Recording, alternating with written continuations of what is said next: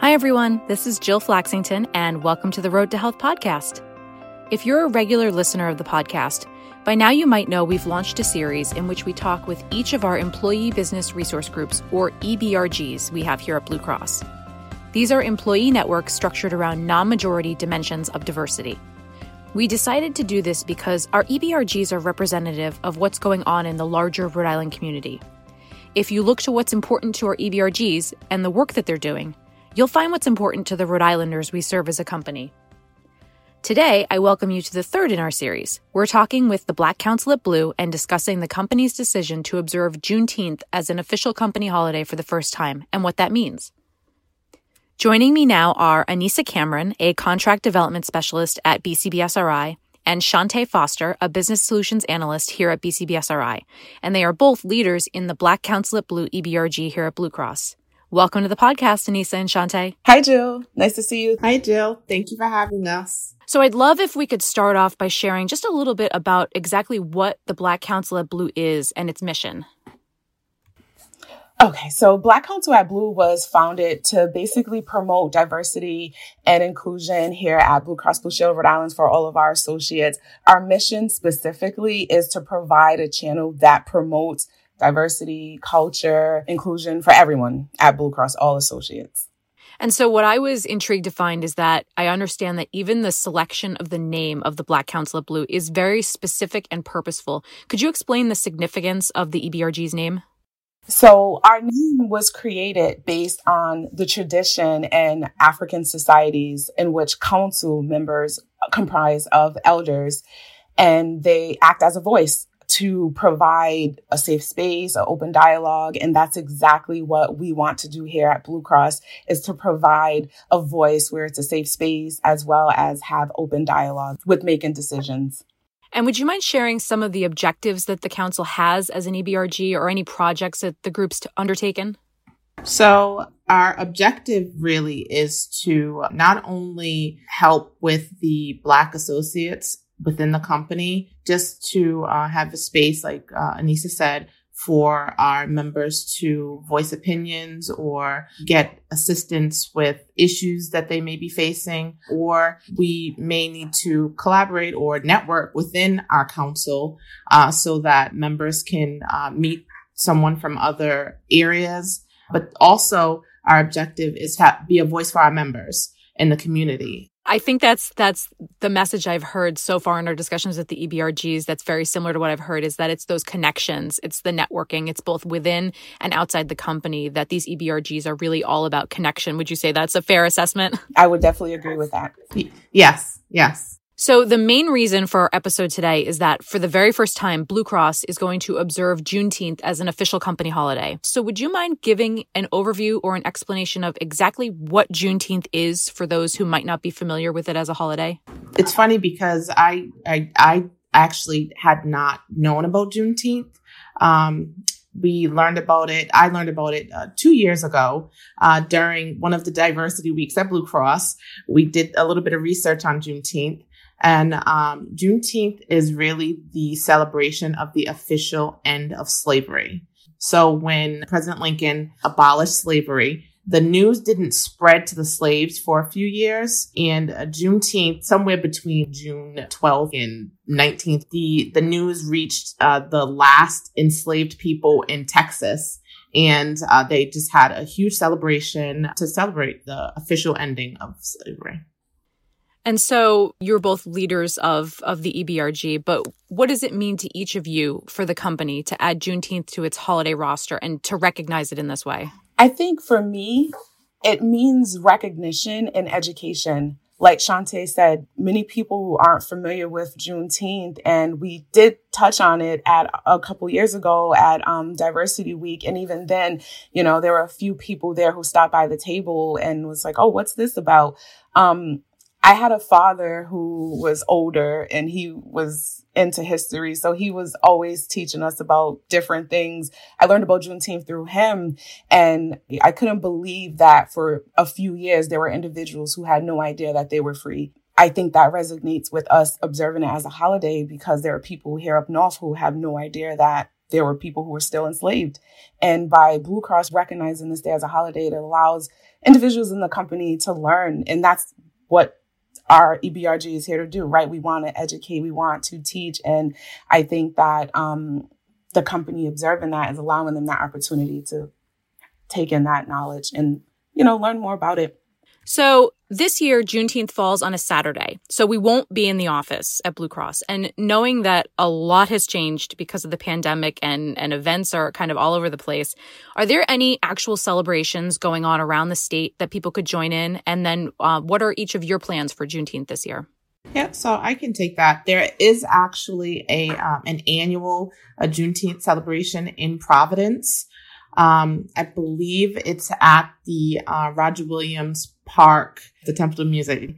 Um, it's it's there. It'll be there, and it is on uh, on Juneteenth, I believe, on that Saturday. Uh, I'll be fully vaccinated by then, so I think that I might go and enjoy myself. And I would add, um, I as well, like Chante will most likely be, um, going to the annual celebration. I, I missed it last year. That's something that I know we usually do. And it would be nice to be able to do it again. I am officially fully vaccinated. So I'm looking forward to getting out of this house.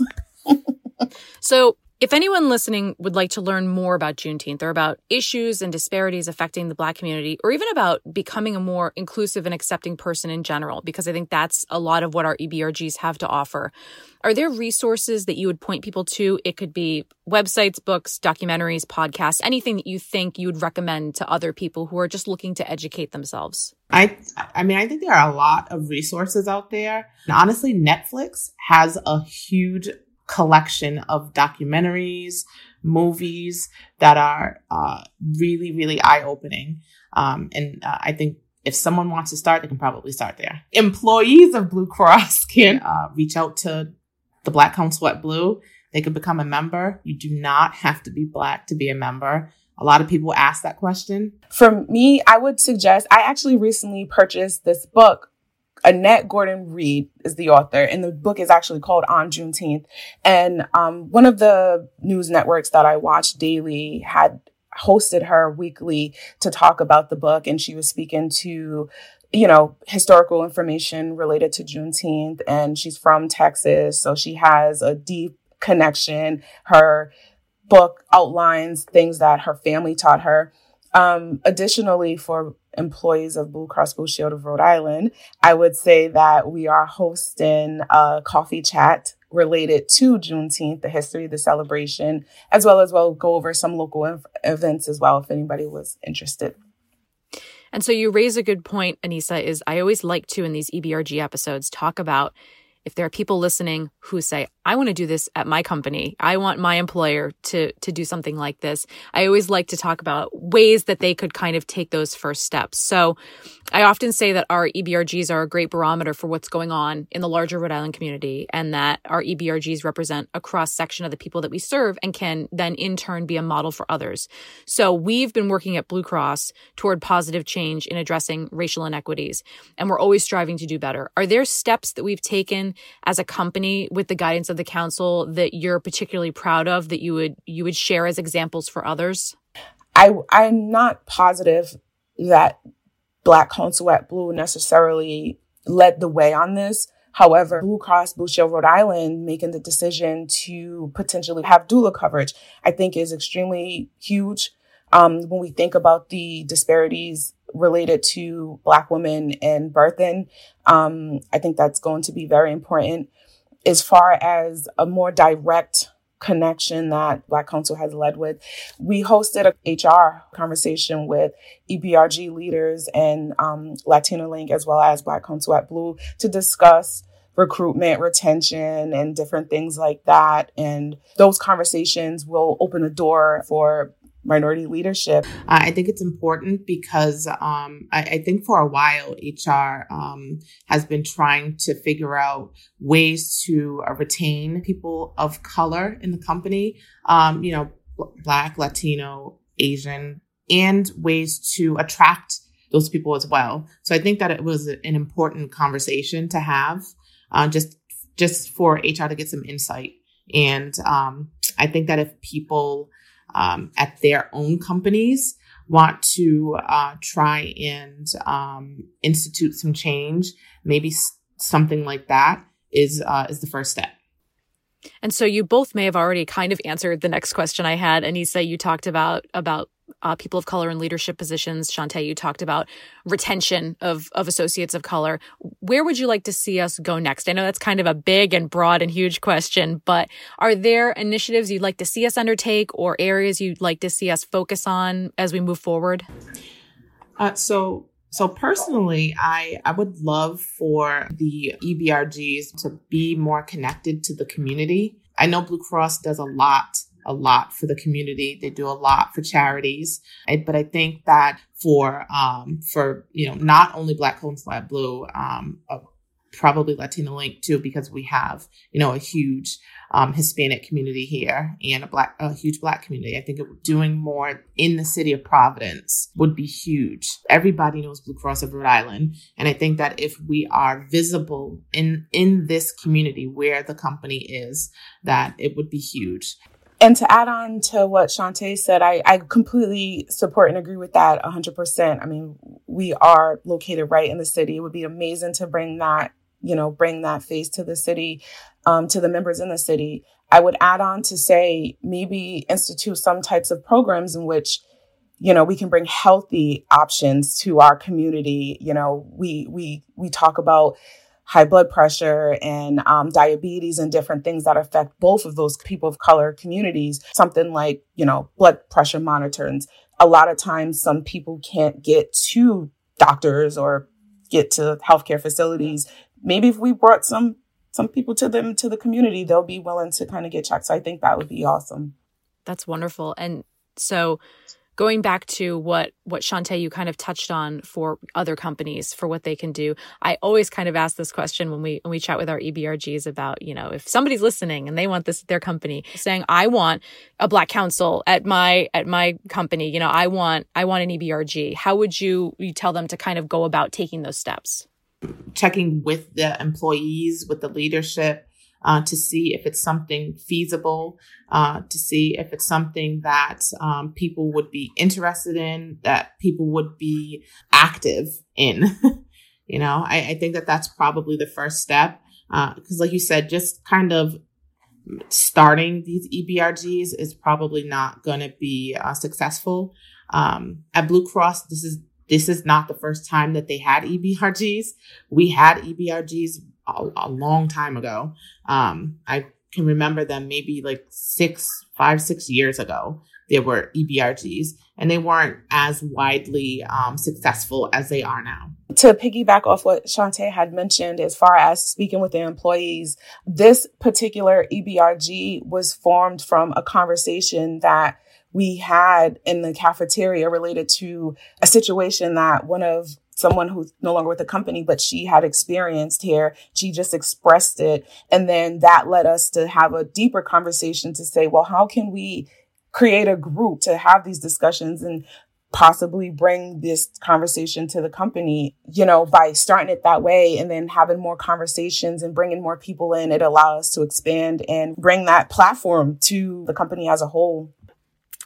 So I want to go back to something Chante you said earlier while we're talking about about EBRG development in these groups, and you made a really important point that I want to go back to about how you don't have to be black to be in the Black Council of Blue. That it's really imperative that people across across all representation are, are part of the council.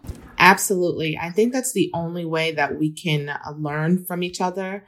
Um, I think that's the only way that we can grow is if we are uh, together on issues um, uh, if we work together to, to, to to make change, if we work together to um, implement things, um, it doesn't it doesn't help if you just have you know a group uh, on Black Council if you just have people who identify as Black and African American, and um, and we're just kind of talking among amongst ourselves. We understand the issues and um, the hurdles that that we may face. Um, we really want people who don't identify as Black and African American to understand those things also and uh, to figure out a way together to move forward and um, and to get past them.